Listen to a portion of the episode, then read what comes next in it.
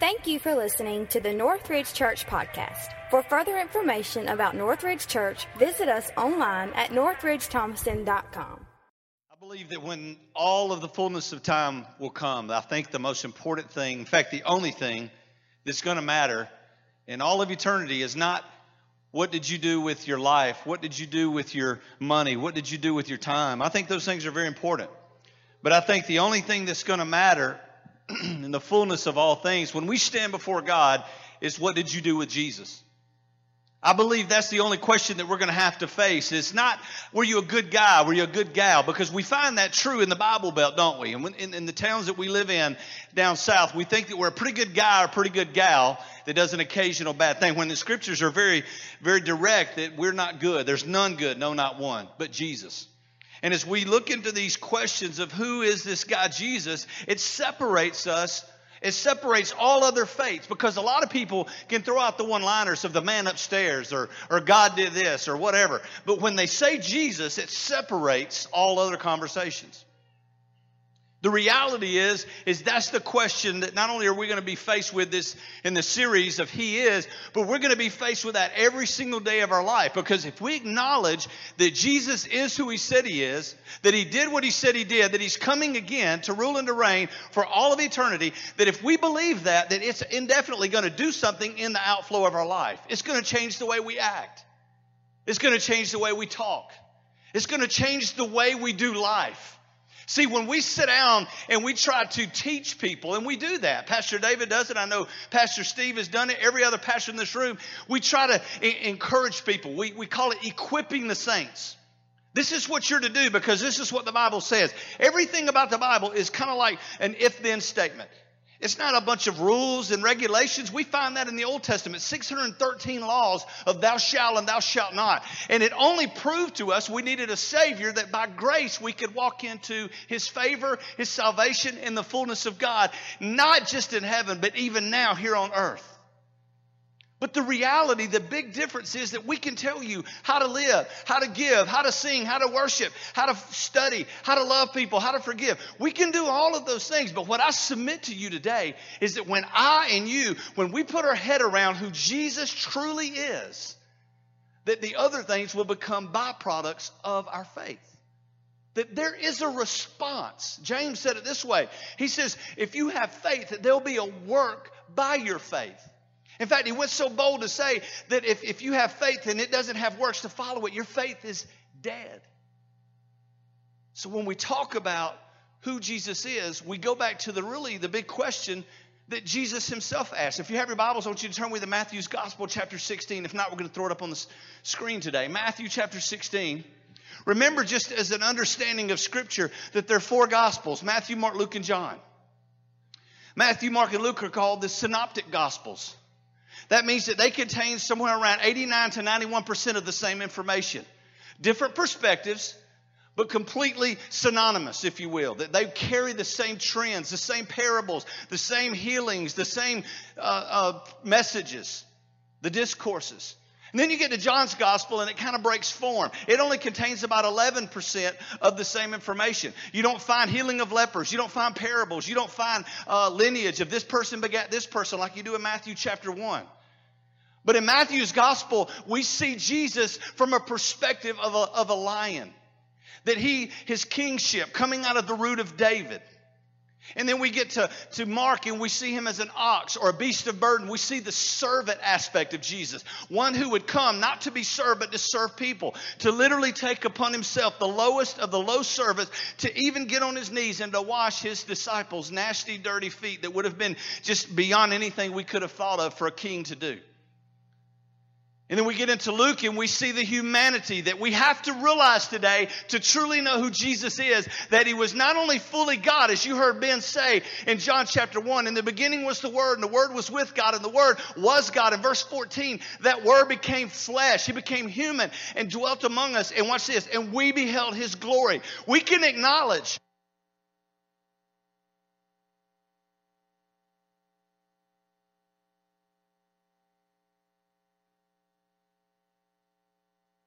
and for him. And in verse 17, and by him all things consist or are held together.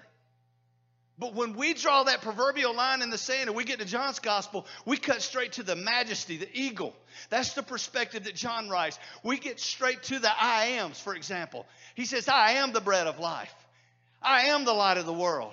He goes on to say that I'm the door or the gate. I'm the way in. He said, I'm the good shepherd. He said, I'm the resurrection and I'm the life. I'm the way, the truth, and the life. And I am the true vine.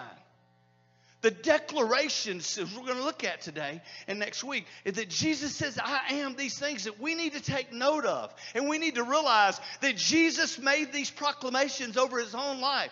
That we don't have to stand back as these people did in this video. Who is he? Because here's where we'd have to land. Some say he's a great prophet, and I believe that he was. Some say he was a great teacher or rabbi. I agree with that as well. Some say he was a great man, a humanitarian. All those things are true. He was a healer. Others yet say he was a blasphemer. Remember the, the young boy, the, the man that was healed from his blindness? People were shouting and said, Hey, this guy's a blasphemer. He's a false guy. He's a liar. And you know what he said? He didn't get in here and preach this long discourse of Matthew, Mark, Luke, and John. He just cut to the chase and said, Hey, I don't know who he is or what he is, but one thing I'm certain of I was blind, but now I can see. You see, we have to land on a place do we think he's a liar? Do we think that he was insane? Because do you know, even the people that say, ah, he was a good prophet, he was a good teacher, he was a good guy. I mean, he did some incredible things. Maybe he even had some miraculous power so he could heal people. Maybe I can even agree to that. But those same people who deny his deity or deny that he was the Son of God in the flesh, God incarnate, watch this. They say he was a good person. I have a problem with that because you and I see that even in our own culture today. Think about it. When we think of the David Koreshes of the world in, in, in Waco, Texas, or we think of the, the Jim Jones and the Guyana tragedy, and, and on and on and on, categorically, we can go through and say, you know, these guys started out as swell guys, or they were a great prophet, or they're great. We don't do that, do we? We say they are complete idiots. They are clinically insane. We don't give the connotation that they're a good person. Oh, but over here, they're, they're claiming to be the Messiah.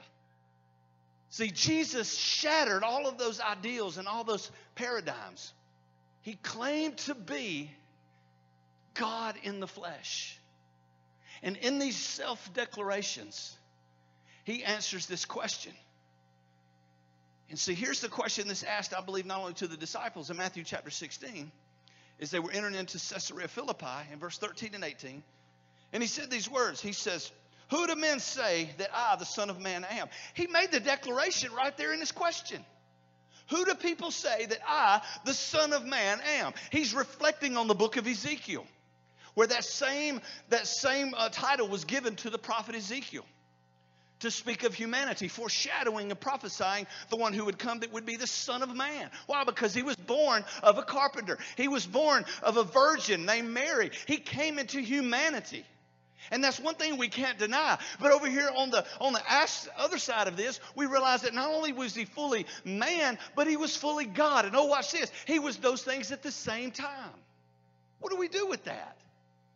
That this guy was not only a good guy, a good teacher, a prophet, a humanitarian, and even a healer, for goodness sakes. But 500 people saw him walking the streets of Jerusalem after he was murdered on a cross. In our judicial system today, I submit to you that if you have one eyewitness account, you have an open and shut case. In most cases, it's settled, it's over. One eyewitness. In fact, we even have people that are on uh, serving life sentences today where there was no weapon, there was no eyewitness, it was just all of the circumstantial evidence. 500 people saw him walking the streets of Jerusalem. And he asked this question who do men say that I am? And their response was this Some say you're John the Baptist. That was his cousin. Some say you're Elijah. Others say you're Jeremiah, one of the prophets, the weeping prophet. He said to him, and this is the question we have to ask ourselves today, but who do you say that I am? Not what does the church down the road say about Jesus? Not what does that religion over here say about Jesus? Not what does that megachurch pastor on TV say about Jesus? But who do you say that I am? You see, you've got to answer that question. I can't answer it for you. I know who He is. He's the Son of the living God. He is God incarnate. He's the healer. He is the connector to life and death. He's the one that can bring us out of hopelessness into the hope, the living hope. He is all things in between. He's the answer, if I may say it this way, to every spiritual question you and I shall ever have. I know who Jesus is, and He lives in me. He's my Redeemer. He's my Savior. He even said, I don't even call you servant, I call you my friend. And oh, by the way, I'm not just any friend. I'm the friend born out of adversity. I'm the friend that sticketh closer than a brother. I will never leave you. I will. How many of you glad that He'll never leave you nor forsake you? See, the hope of the world is found in this question Who do you say? Peter spoke up. Thou art the Christ. Thou art the anointed one, he said. You are the one that they've spoken about. You are the one that will ride a mule, a mule coat, as Zechariah 9 and 9. You will ride it into Jerusalem, and they will sing Hosanna, glory to God in the highest. And we're going to throw our coats upon this donkey. You're the one that they've been. talking. There's no way possible, Peter must have been thinking, that they could have spoke about all these things a thousand, fifteen hundred years before, and now they're coming to fruition. It is not possible outside of the auspices of a holy God.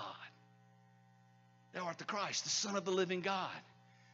Jesus' retort to him, Simon. He says, Jesus answered unto him, Blessed are you, Simon Barjona.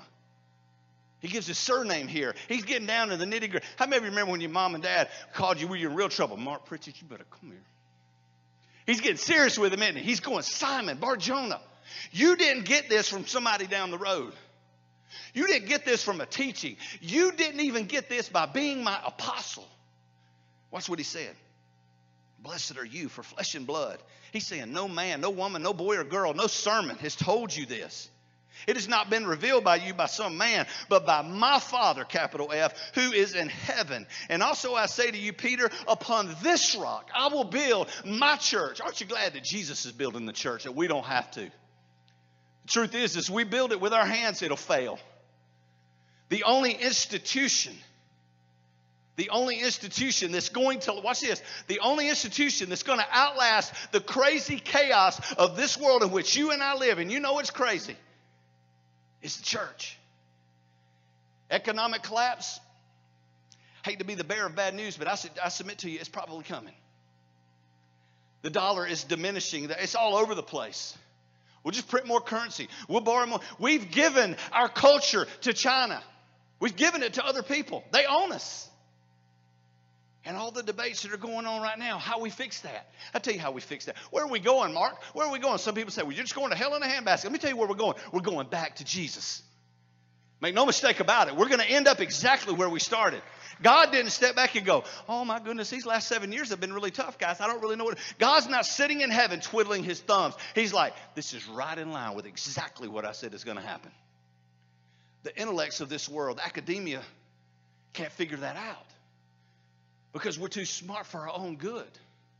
We've, we've tried to marry together all of these things that have happened. And they say, well, here, here's what happened. Jesus, Jesus what couldn't have been in the beginning. And if God was in the beginning, there had to be a somebody to create God. There had to be a big bang. And there had to be some kind of origin of all. I'll tell you the big bang. The big bang was let there be, and there was. And the reality is, is Jesus is the one that we have to acknowledge. Why? Because he said, upon this truth, not upon Peter, there's religions that are built out of that one proclamation. Upon Peter, I will build my church. Peter is the rock. No, Peter is called a pebble. The rock. And I'm not even talking of the rock of Gibraltar. I'm talking of the rock that would make Stone Mountain look like a little pea in a small river. I'm saying the rock that he's talking about that will not move, that is not shifting sand, that is a firm foundation, is the declaration that Peter said, Thou art the Christ, the Son of the living God. Upon that truth, upon that rock, Jesus says, I will build my church. And I love this, and you will too.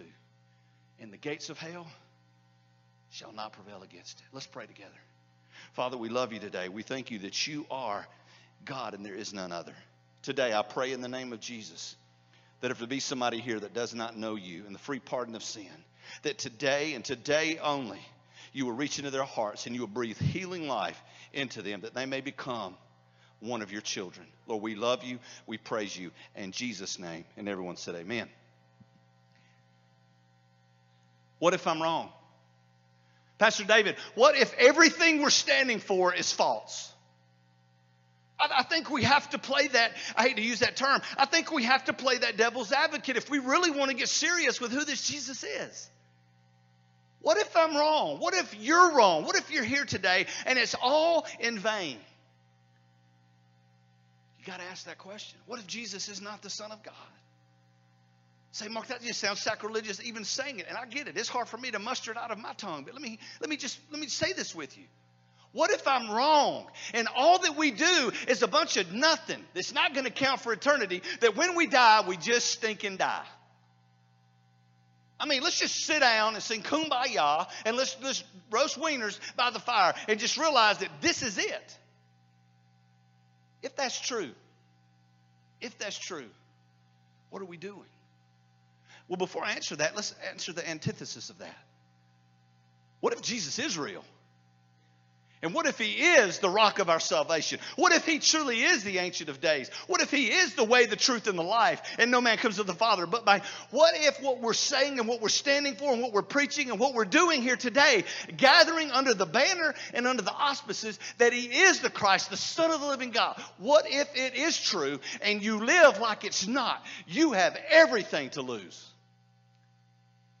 You will stand naked before a holy God and you will do so without any accolades, without any pocketbook, without any clothing, without any teacher, without any pastor, without mom, dad, boy, or girl. Anything you have ever done will be burned up like wood, hay, and stubble. You will never see a U Haul tacked behind a hearse. You know why? Because you're not taking it with you.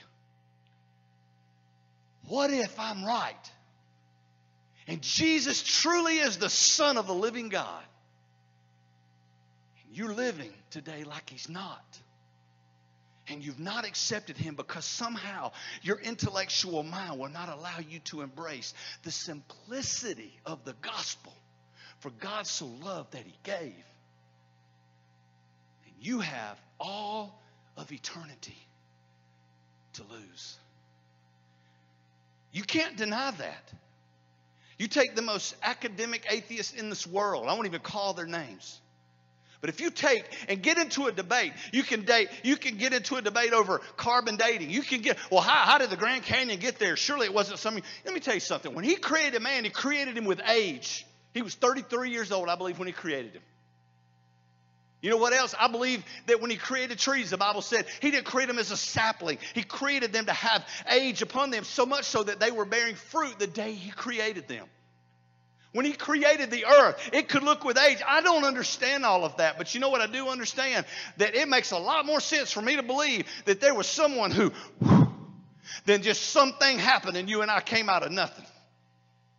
It takes a lot more faith to believe the opposite of Jesus is than Jesus is not. Let me go back to answer my question. So, what if? What if we're wrong? We, have seen today, well, what does the guy lose who doesn't believe and accept and receive? What does he lose? He loses eternity. What do we lose? If we're wrong, the worst that can happen is we lived a pretty good life.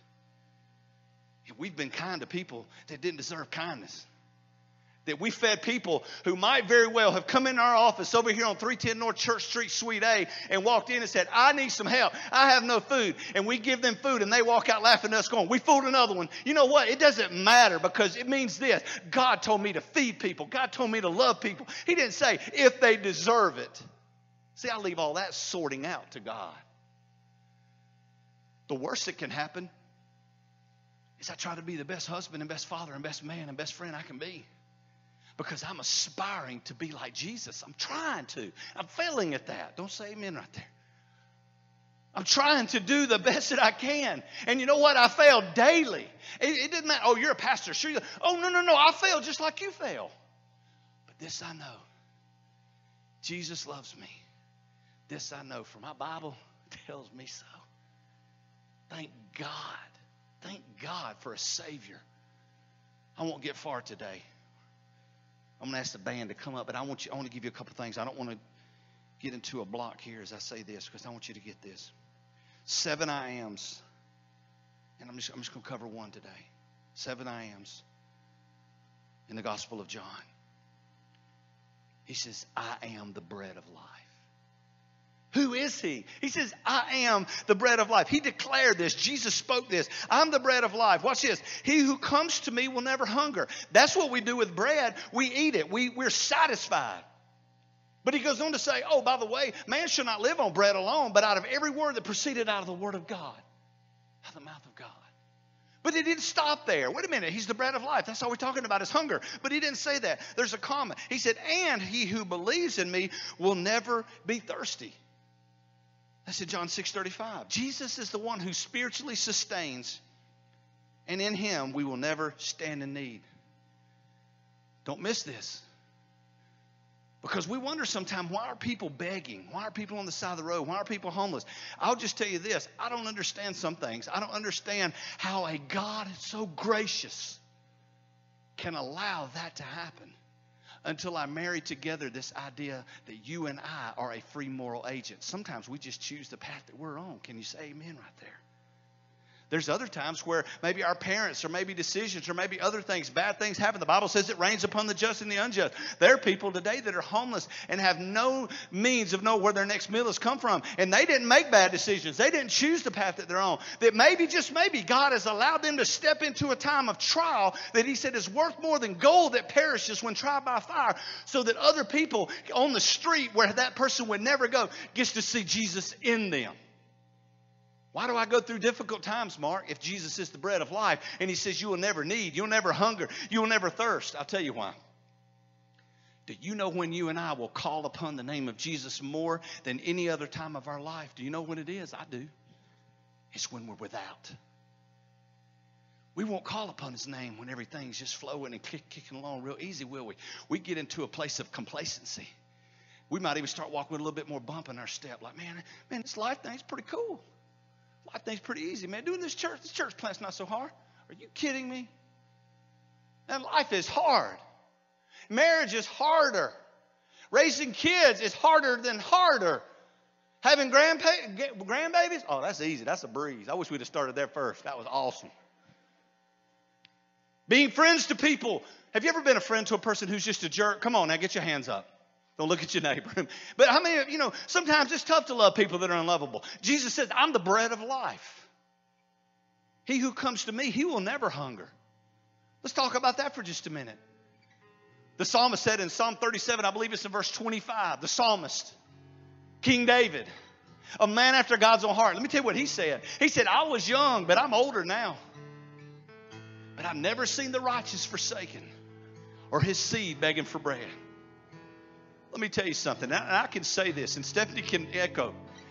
There was times early in our marriage we were tithing, and I didn't even know why we were tithing, but we were tithing because she was. I mean, my mom had told us about tithing, know. But but, but when it gets in when it gets in your world, and you got like a hundred and fifty dollar paycheck for the whole month, and you're like going, we got like beanie weenies in the cupboard, and that's it, and you know that just gets old quick. And then the preacher's over here going, you just need to tithe, you just need to give ten percent. I'm going, ten percent of what? And it gets real. And then she just writes the check, you know, $15, you know, for the month. I was like, that's helping the church. You know, 15 bucks. You see, it wasn't about helping the church because church isn't broke. God's not broke. His kingdom is everything. He owns the cattle of a thousand hills. He don't need your and my money. But we need him. And we need obedience. Because he said, this point in time, I don't want your sacrifices. I'd just rather you be obedient.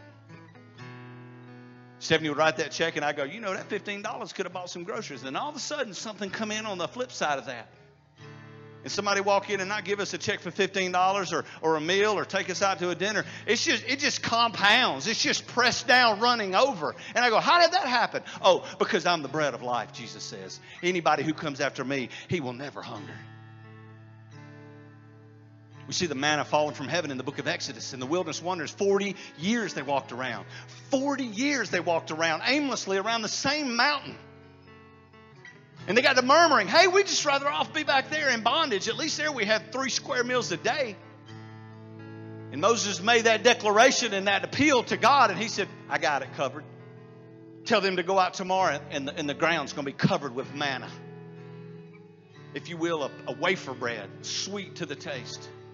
Tell them to go out there. But here's what I want them to do, Moses. I want them to go out there and I want them to collect enough for them and their family only. And I want them to collect it each day. Notice they had to collect their own.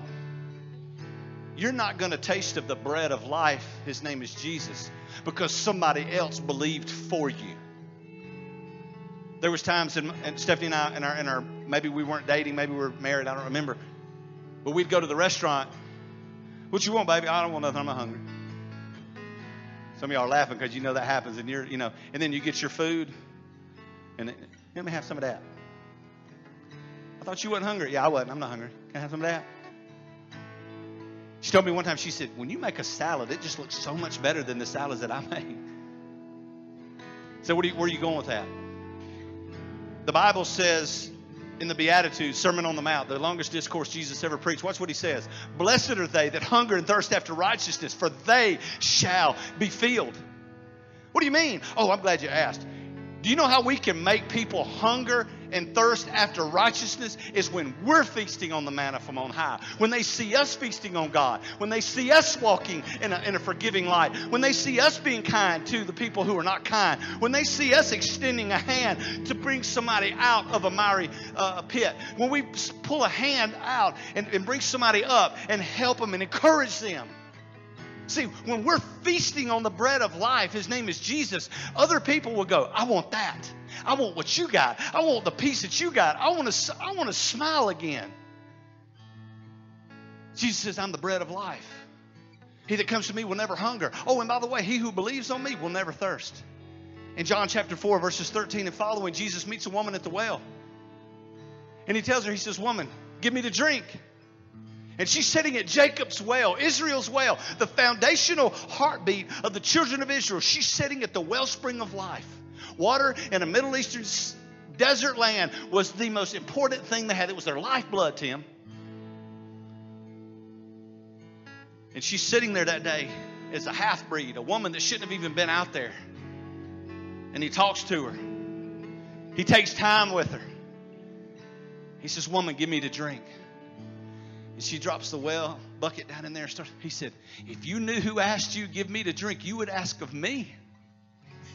and I would give you a water you're going to thirst again when you drink this water out of this well, but the water I give you, you will never thirst again. There'll be a wellspring of water coming out of you that others may be able to drink from your source. Why? Because I hungered and I thirsted after righteousness. I feasted on the manna from on high. I drank from the water. I drank from the fountain. And I love this. When I drink from the fountain, he says, then I'll make you a fountain. You become a source. I want to be a source of hope. I want to be a source of help. Do you want to do that today? Do you want to be a source? Don't you want to be a source? Just wave your hand up if you want to be a source. He says, I'm the bread of life. See, the bread of life is a sustaining power that you and I need today. Why? Because there's a God sized, God shaped hole in every heart of every person that was ever created. And only God can fill that void. You know what I'm talking about, don't you? And we won't be satisfied until God, through the Holy Spirit, fills that void in our life. Money can't fill it, friendships can't fill it, stuff, accolades, homes, cars can't fill that hole. I've seen people that had more money than they knew what to do with, and they're absolutely miserable. And then I've seen people who were some of the most humble, just didn't even probably know where the next week's paycheck was coming from. And they had this intestinal fortitude, this drive like I've never seen. And they're givers on top of that. And that thirst. Are you thirsty today? There's a, there's a thirst that only Jesus can quench. So maybe you're sitting here today and you've asked yourself that question What's the purpose of my life? To be a child of the Most High God. That's your purpose. And until you fill that God sized, God shaped hole in your heart, you're never going to be fulfilled. You're never going to be happy. You're never going to have joy. You're never going to make a difference. But when I accept Jesus as the Lord of my life, I invite Him to be the Lord over my life. When I die to self and I empty myself out, He then and then only fills me up, and then I become a source for other people to see Christ in me that others may see me and then hunger and thirst after that same righteousness. Who is Jesus? He is the bread of life. Are you hungry today? Feast on Him. Doesn't sound right, does it? Feasting on Jesus. Feast on His Word. Not just today and to come back next week empty. Feast on Him every day. Drink of that water source, the living water. I ask you to bow your heads with me today. Every head bowed and every eye closed. You came today not just because someone invited you. You came today not just because you decided to come over here. You came here today because before God framed the world, He ordained this moment, this second in time, that you would hear the clear presentation of the gospel that God left his throne in heaven in the form of Jesus, a man who was fully God. He entered into humanity, he entered into time, he entered into the womb of a woman named Mary as a virgin. He was born and he lived some 33 and a half years. He lived a life without any mishaps, he lived without any missteps, he, he lived a life without any, any bad choices. He was tempted and tried in all ways as you and I, yet he never sinned. Palm Sunday, the week leading into the Passion, he rode on a donkey just like Zechariah said he would. Not just any donkey, but a, but a small colt that had never been ridden before. The cloaks of the disciples laid upon the back of that small colt. And he entered into that city and the triumphal entry, the proclamation. He was about to go and declare, finally, in all things, that I am the Messiah. I am who you have been saying that I am. I'm about to make that declaration. They sang glory to God. Hosanna, glory to God in the highest. Throwing their clothing and their palm leaves in front of his donkey that he wouldn't even have to walk upon the sand. Perform miracles, raise the dead, heal the lepers walked upon water, loved the unlovable, fed the hungry, gave water to the thirsty. Yet, in just a few days after that triumphal entry, the same people shouted, Crucify him, as he stood in front of the mock trials with Herod and Pilate. And they said, Crucify him, crucify him. He's a blasphemer. And yet, the Bible said in Isaiah, Yet he opened not his mouth. He said not a word. Because for that reason he came into the earth. No, we didn't murder him. He offered his life a ransom. He gave his life. He laid it down willingly. He said, And if I lay it down, I will raise it up in three days. I will rebuild this temple. And today we look back at that after he got up out of that grave three days later, conquering death, hell, and the grave, taking the sting out of death. Victory was given to you and I. He who knew no sin, Jesus became our sin, that you and I may be made the righteousness of God in him. We get life. That's what we get as a result of everything that he gave. He gave his life that you may have life eternal. What will you do with Jesus? What have you done with him thus far?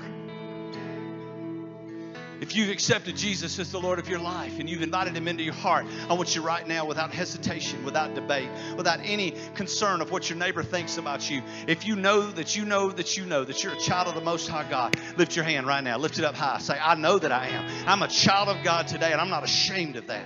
You can let your hands go down. Some hands could not go up today. What are you waiting on? Today is the day of salvation. This moment is the moment to receive the finished work of the cross. You came today because God wanted to tell you through His Son and through the preaching under the inspiration of the Holy Spirit. He loves you. He loves you as you are. He loves you in your failures. He loves you in your mishaps. He has paid for your sin. He became your sin, and you can be made righteous today. You can be made whole. You may not have it all figured out. You may not understand all these things that I'm saying today. But one thing I know that if you accept that you're a sinner, that He's a Savior, you confess your sin, believing in your heart by His grace and through your faith, He can save you right here and right now. Pray this with me from your heart to God. Father in heaven, I'm a sinner, and I believe in Jesus. And I want to ask Jesus to come into my heart. Forgive all of my sin. Jesus, save me. Be the Lord of my life. Help me to live for you until the day you call me home.